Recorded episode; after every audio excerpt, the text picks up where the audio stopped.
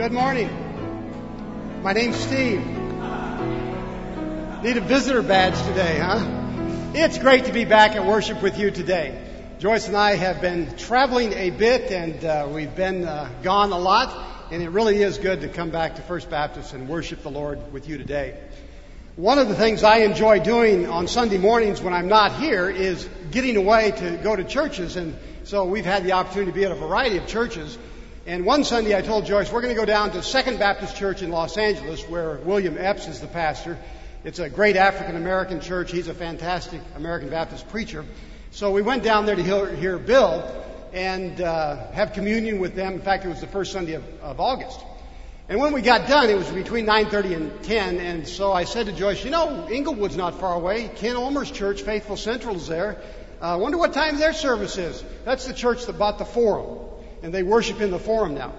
And so I thought that'll be cool. So Joyce reluctantly said, "Yeah, I'll go along." And uh, so we drove over to the forum then and had church until 12 o'clock that uh, afternoon, noon. And uh, Joyce later asked me in the week. She said, "Now we went to two different churches. We were in church from 8 a.m. to 12 noon. Does that mean I don't have to go next week?" You know. And uh, I said, "No, no, it doesn't work like that. But uh, we are glad to be back with you."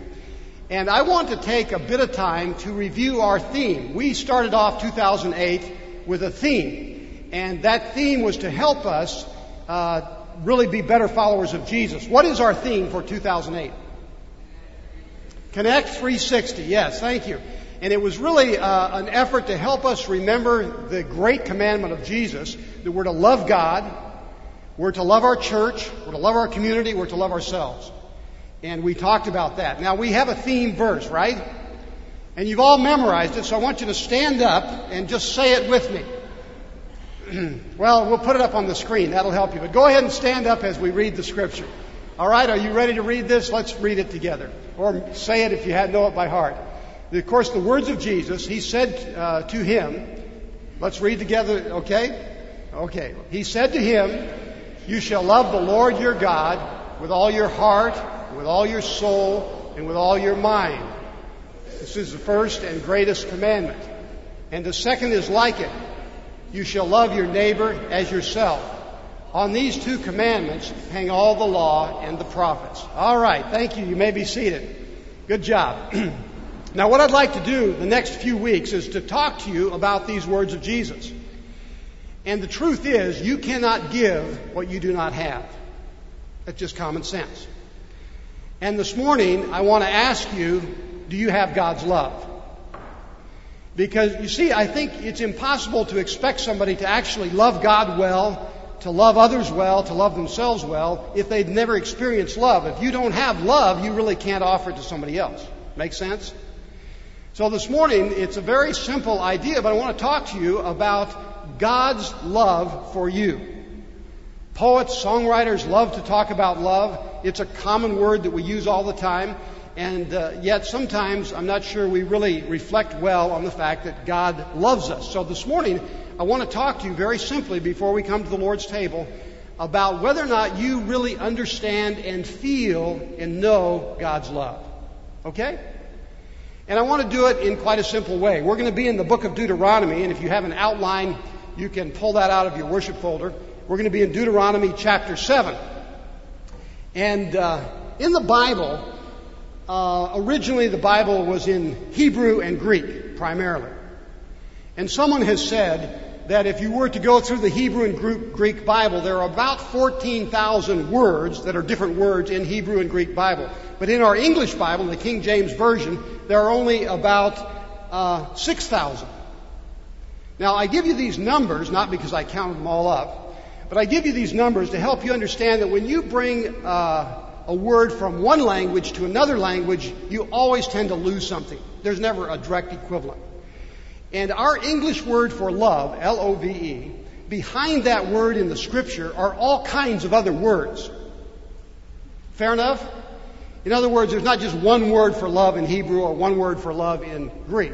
And this morning I want to take just a moment to kind of uncover the richness of some of those words that we see in the Hebrew scripture that lie behind our word love.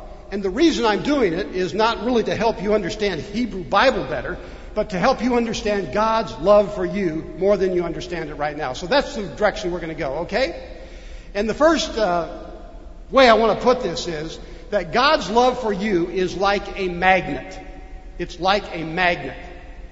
Now you can picture a horseshoe magnet. I don't know if you ever played with one of those as a kid, but uh, God's love for you is like a magnet. That is, it attracts. Now, in your notes, I wrote this word uh, hashak, or H-A-S-H-A-Q. Sometimes it's spelled a little differently than that. But this Hebrew word is a word for affection, or to be pleased with, or our word for love. And depending on which translation of the Bible you read, you're going to see it translated in different ways. It's another word for love. Now, in the uh, scripture, if you can, you can visit, uh, uh, visualize these columns.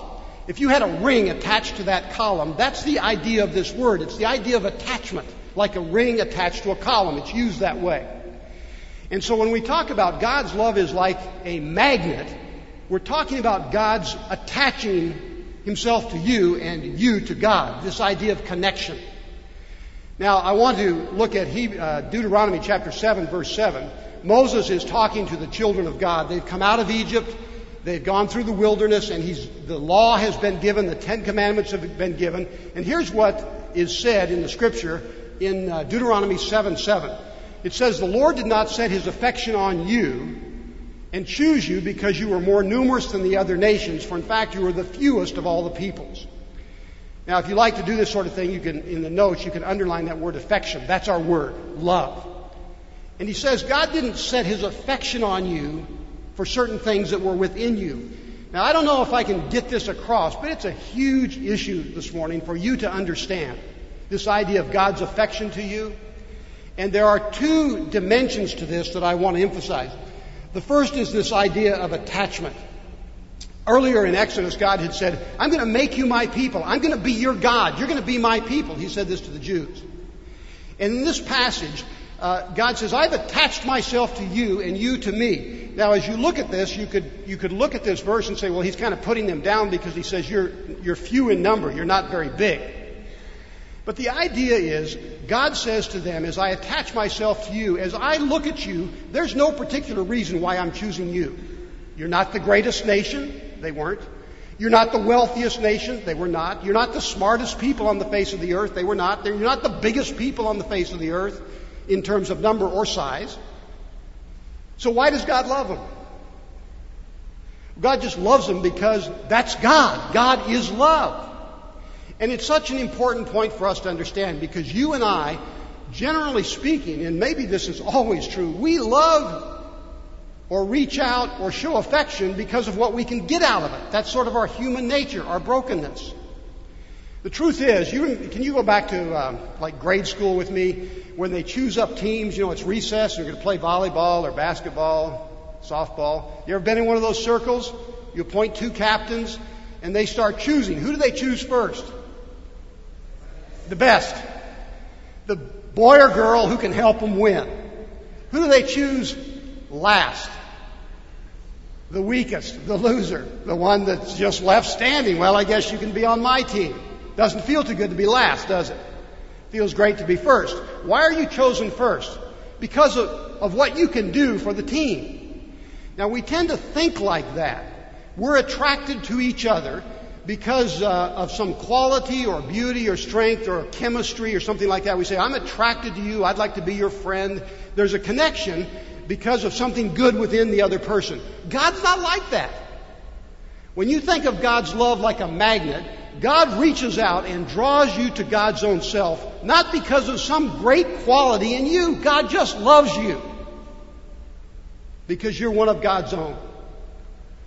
When uh, on uh, Friday I saw Tabitha, there she is in that uh, little bassinet incubator. What do you call that thing?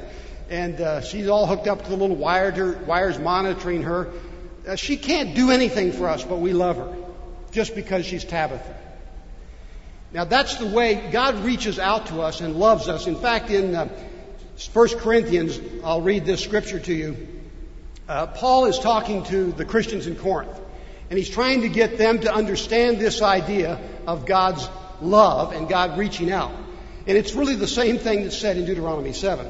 Brothers and sisters, think of what you were when you were called. When God chose you, when you first had a God consciousness, think of what you were. Not many of you were wise by human standards. Not many were influential. Not many were noble, of noble birth. But God chose what? Some of you know it. The foolish things of this world to confound the wise. God chose the weak things of the world to shame the strong. God chose the lowly things of the world and the despised things and things that are not, those things that are not, so that no one might what? Boast in God's presence. In other words, you can't say, well, I'm on God's team because, and then state something you're going to contribute to God. It doesn't work that way. God just loves you. And so as you think about God's love, God's love for you is like a magnet. God reaches out to us and draws us to God's own self. Jesus said to his disciples, You didn't choose me. I chose you. And you can remember the stories of how Jesus went around choosing the disciples. And so it is with you and me. God's love is like a magnet. It draws us to himself. Now, uh, that's one word, uh, hashak, the word in the Bible that talks about love or affection and uh, it's a word that you could think of a magnet kind of being drawn to God. There's another word, and I like to say God's love is like honey. And I brought along a jar of Trader Joe's honey. Uh, God's love is like honey. What do we mean by that? This second word, A-H-E-B, ahev, means to love. It's a very common word in the Bible. It's used of the love of friends, the love between a husband and wife, the love you might have for your home, uh, it's the love within a community. It's, it's just a big word for love. And uh, I've said there that God's love is like honey. Let's read this scripture together. In Deuteronomy 7, verse 8, Moses is still talking to the people of God. He's still talking about God chose you, not because you're special. God just loves you. Now let's read this. Would you read it with me? But it was because the Lord loved you and kept the oath he swore to your forefathers that he brought you out with a mighty hand and redeemed you from the land of slavery, from the power of Pharaoh, king of Egypt. Now you see that word love? It's not the same word as the other word love in the earlier verse. It's a different word. And that's the word we're looking at now. And I said God's love is kind of like honey. Anybody like honey? Not all of us like honey, huh? I can't imagine that. I love honey. Um, some of you don't like it because what? It's too sticky or it's too sweet, maybe. Uh, it burns your mouth. My wife doesn't like honey, but I like honey.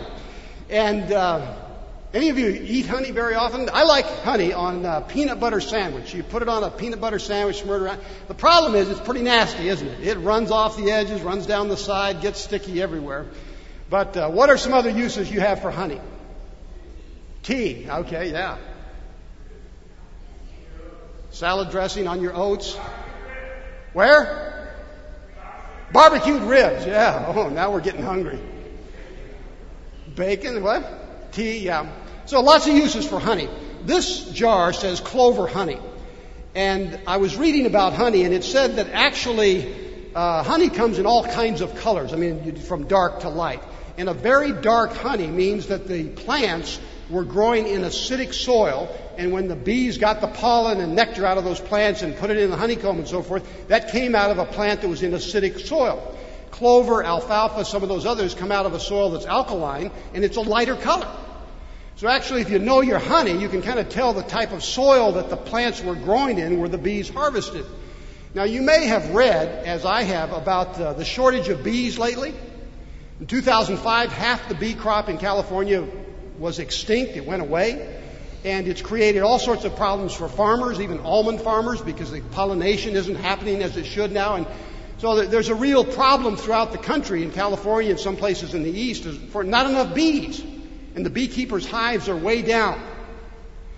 Now, just as we say God's love is like honey, there's a lot of variety to it. It's rich, it's sweet, it comes in all sorts of flavors and colors.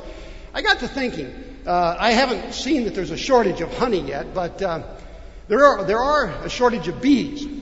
Now I got to thinking, is there any shortage of God's love? What do you think? Not enough love to go around? Actually, God says, I love the whole world, right? So there's no shortage of God's love, but I think there is a problem. I think there's a shortage of the knowledge of God's love. And this morning, the, the, the concern of my heart is that it's not that you know God loves you. I think you know that. Probably if we surveyed everybody in the room, most of us, if not all of us, would say, Well, I know God loves me. I mean, you've heard that. Cognitively, you, you think, Yeah, I know God loves me. The, the, the real deal is you know God loves you here. You really experienced, you feel, are you convinced in, the, in your soul that God loves you? See, that's the issue, isn't it? You really understand God loves you. And you feel that love. And that's, that's the issue. Now, this honey, you can say, well, I don't know much about honey. Never tried it. So you don't know anything about it. And it's the same with God's love. If you've never experienced God's love, then you know nothing about it. If you don't taste the honey, you can't talk to me about honey.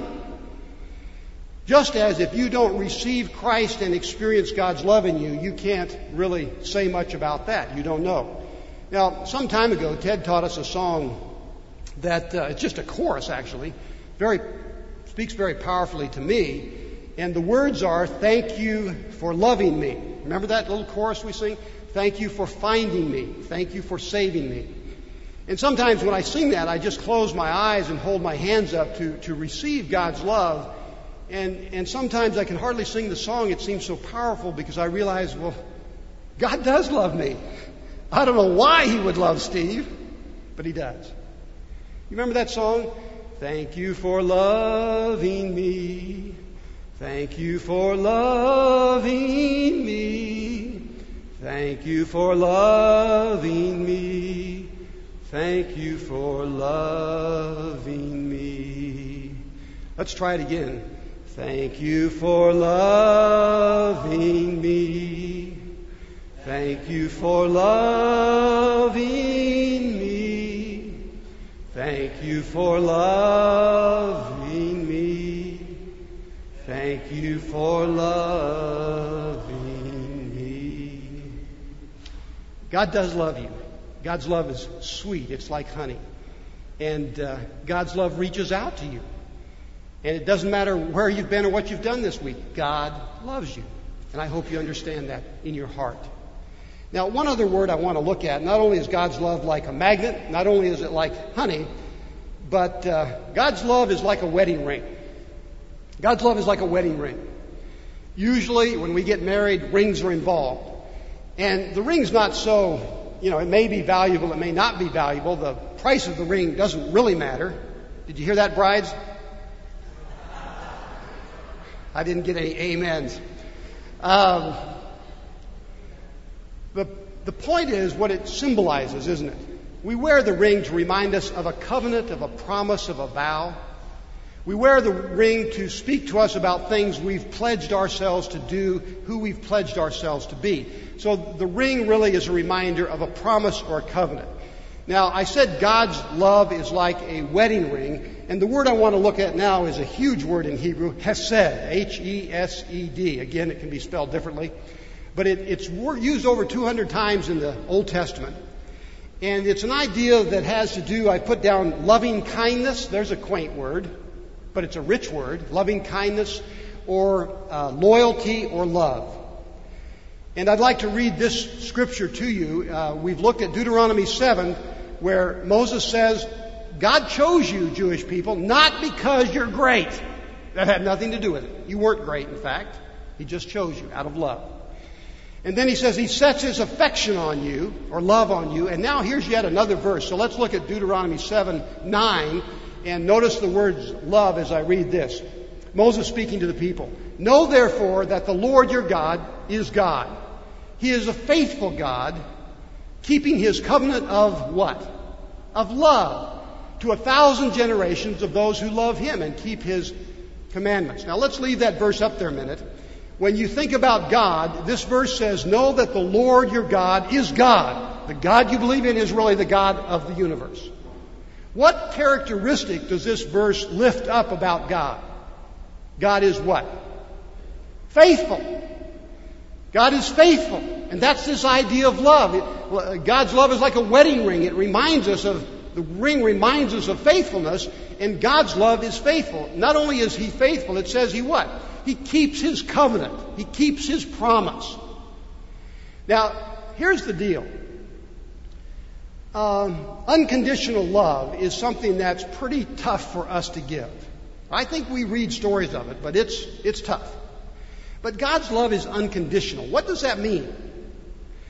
Well, it means that when you come to the communion table today, God's love for you is not based on who you are, or what you've done, or where you've been, or what you have, or what you don't have, or your status, or your power. It's not based on that. The ground is level at the foot of the cross. We all come to God in need of God's love, broken people. And God says, I give you my love unconditionally. You can, you, you have it. Which means that you may have had the worst week of your life and been in rebellion against God, but God still loves you. It doesn't mean He approves of your behavior, but He still loves you. Do you know that? God loves you. Even if you've turned your back on God this week, God loves you. It's unconditional. And that's the idea behind God's promise of love to you. He said, I'll never leave you. I can't leave you. God won't forsake you because God loves you. God won't abandon you because God loves you. God's not going to forget you because God loves you. God's not going to leave your life because God loves you. God just loves you. Can you hear that word of the Lord today? You are accepted in Jesus. You are God's beloved child in Jesus Christ. That's wonderful. And as we receive that love and soak it up and live in it, then we're able to go out into the world and be Christ's agents and people in the world. God's love is like a wedding ring to all of us. Um, how do I know God loves us so much? Well, I know this because God loves us so much that God would die for us. He has. That's why we're around this table today. In fact, in the New Testament, yet another word for love, the Bible says God demonstrates His own love toward us. While we were yet sinners, Christ died for us. God loves us so much, God would die for us. Now, think about this question, and you obviously can't answer me now, but have you ever been truly loved? Have you ever been really loved? What about you and love? How do you get along with love? As we think about it, hopefully we could say, well, my mom really loved me, or my grandma really loved me, or I had an aunt or uncle or dad. You know, hopefully we can identify people who really loved us. Probably you can. But even though we may have been loved well, some of us don't receive love very well. We resist love. Maybe we've been hurt. Maybe uh, there are other reasons, but we, we really don't receive love well. How about you? Have you ever been really loved? Are you open to love? Do you allow love to come into your life? And I ask you that because you are accepted in Jesus. God does love you, but you have to have the door of your heart open to let Christ in. Sometimes I think as we looked at that song, sometimes it's helpful to remind ourselves in our heart, I am loved. And one way to do that is to simply give thanks to God. Sometimes in worship we lift up our hands. It's a way of symbolizing an openness to the Lord that we want to receive from the Lord. And I'd like to do something right now, just where you're sitting. If you don't mind rolling your hands over just like this, you don't have to lift them up. You can just do it in your seat. But that's symbolizing I'm open to God's love. And then I'd like to say this statement over a couple of times, and I'll lead it in. I'll lead you in it. We'll simply say, Lord, thank you for loving me. Okay? Let's say that together. Lord, thank you for loving me. Now, I'm going to change it up a little bit, not the words, the emphasis. And maybe you should close your eyes, but um, we're going to emphasize the word Lord. And I'll give you an example, then we'll say it together. Lord, thank you for loving me. Let's say that together. Lord, thank you for loving me. Now we're going to emphasize the word thank you. Lord, thank you for loving me. Lord, thank you for loving me. And now we're going to emphasize the word loving. Lord, thank you for loving me. Lord, thank you for loving me. And then finally, Lord, thank you for loving me. Say it with me. Lord, thank you for loving me again. Lord, thank you for loving me. One more time. Lord, thank you for loving me. Amen. One of the names I discovered this summer was the name Timothy Keller. He's the pastor of Presbyterian Church in New York City, Redeemer Presbyterian. And uh, I don't know him, but I just read a book of his called The Reason for God. And he concludes that book by sharing a story that I'd like to share with you. He's telling about a woman who uh, attended church and desperately wanted to know God, and she kept praying, God, help me find you. God, I'm looking for you. God, help me find you. And she was complaining, it's not working. I just can't find God. Well, a wise Christian friend said to her, Look, why don't you flip it around? Why don't you say to God, God, find me? God, find me. After all, God is the good shepherd who goes looking for the lost sheep. And so she did that. She said, I'm going to pray, God, find me. And Pastor Timothy was talking to her one day, and she said, The only reason I can tell you this story is he did. He did. God found her. And God wants to find each one of us because God loves us. God loves us. Years ago, there was an author named G.K. Chesterton. He was a famous writer in England, quite a character, and uh, wrote a lot of things about Christianity. He loved fairy tales. And partly loved fairy tales because fairy tales can say things and bring across truth that we might not get in another way. And his favorite fairy tale was Beauty and the Beast. And he said this. He said the main lesson in Beauty and the Beast is this. Unlovely things must be deeply loved before they can become lovable. Unlovely things must become deeply loved before they can become lovable. God says that He demonstrates His love toward us, that while we're yet sinners, Christ died for us. You are accepted in Christ. Christ loves you. God loves you. Do you receive His love? Do you know that this morning? I'd like us to pray a prayer in conclusion, but I don't want you to feel you have to pray this prayer because it really is a prayer that says, Thank you, Lord, for loving me. And if you're not there yet, that's okay. I'd ask you to just sit and listen. But if you'd like to pray this prayer with me, would you stand up right now and we'll pray this prayer together? It'll be on the screen. You've got it in your notes. You can take it home and pray it during the week as well. But uh, we're going to pray this as a way of opening ourselves to the Lord's love. Pray with me. Our Father in heaven, holy, honorable, wonderful is your name. Thank you for finding me. Thank you for loving me. Thank you for saving me. Your love is like a magnet holding me to you. Your love is like honey, special and sweet, faithful and true. Your love is constant and consistent, powerful and pure. I receive your love. I am accepted. I am your beloved child. I belong to your family. In the name of Jesus, my brother, I thank you. Amen. And thank you. You may be seated.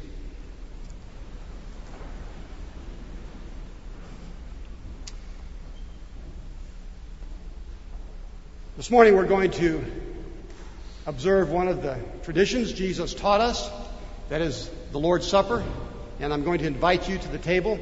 Coming to this table is a way of saying, Yes, I've received God's love. I've accepted Jesus as my Lord. I'm trying to follow Him, and uh, my life is open to God's love and His presence. The way I'd like to observe communion today is this. Uh, we're going to invite you forward in just a minute, and I'll ask you to go out the left side of your pew and then just come down. The folks in the center section can come to this table. Pastor Jennifer will be over here at this table and Pastor Eddie at this table, and you can just come down the left side and come around and then receive communion and go back to your table. When we serve you communion, we're going to say, Do you receive the Lord's love? And we'll ask you to respond, I receive the Lord's love. Okay? Let's try that out. Do you receive the Lord's love? Amen. We observe this because on Jesus' last night on earth with his disciples, he took bread and broke it and said, This is my body which is broken for you. As often as you eat this bread, remember me. He also took the cup and said, This cup is the new covenant, my blood shed for you. And as often as you drink this cup, remember me. And we come to remember Jesus today. One of the things that I like is change and variety. Uh, we get stuck in rituals and habits, and sometimes we actually don't think about what we're doing. And as you take this bread and cup, you are taking the body of Jesus in. You are receiving his love. In the most tangible way, you can actually demonstrate that. This is Christ's body broken for you. Why did he do that? Because he loves you. He loves you so much that he went to the cross and gave himself for you. The greatest story ever told. Now, as you come today, we're going to ask you to, to take the bread and we'll exchange the words and the greeting, and we'll ask you to dip it in the cup.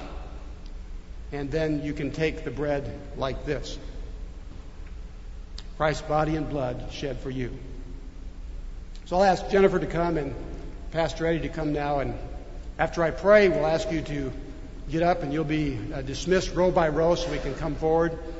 Use this time to worship the Lord, to open your life to the love of the Lord. Father, we say it again. We can never say it too much. Thank you for loving us.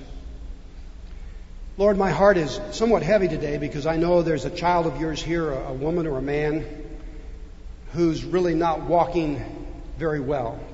They've stumbled, they've fallen. They don't think they belong here, they don't think they belong at this table, and yet that's why you came. Reach out with your love, touch each one of us. Help us to know that we are your precious child. Help us to so feel your love that we can get back on our feet and walk out of here clean and pure with your Spirit upon us, ready to live for you. Thank you for loving us, Jesus. Thank you for giving your life for us. Thank you for coming back from the dead with the power that can help us overcome the dead things in our lives. In Christ's name, amen.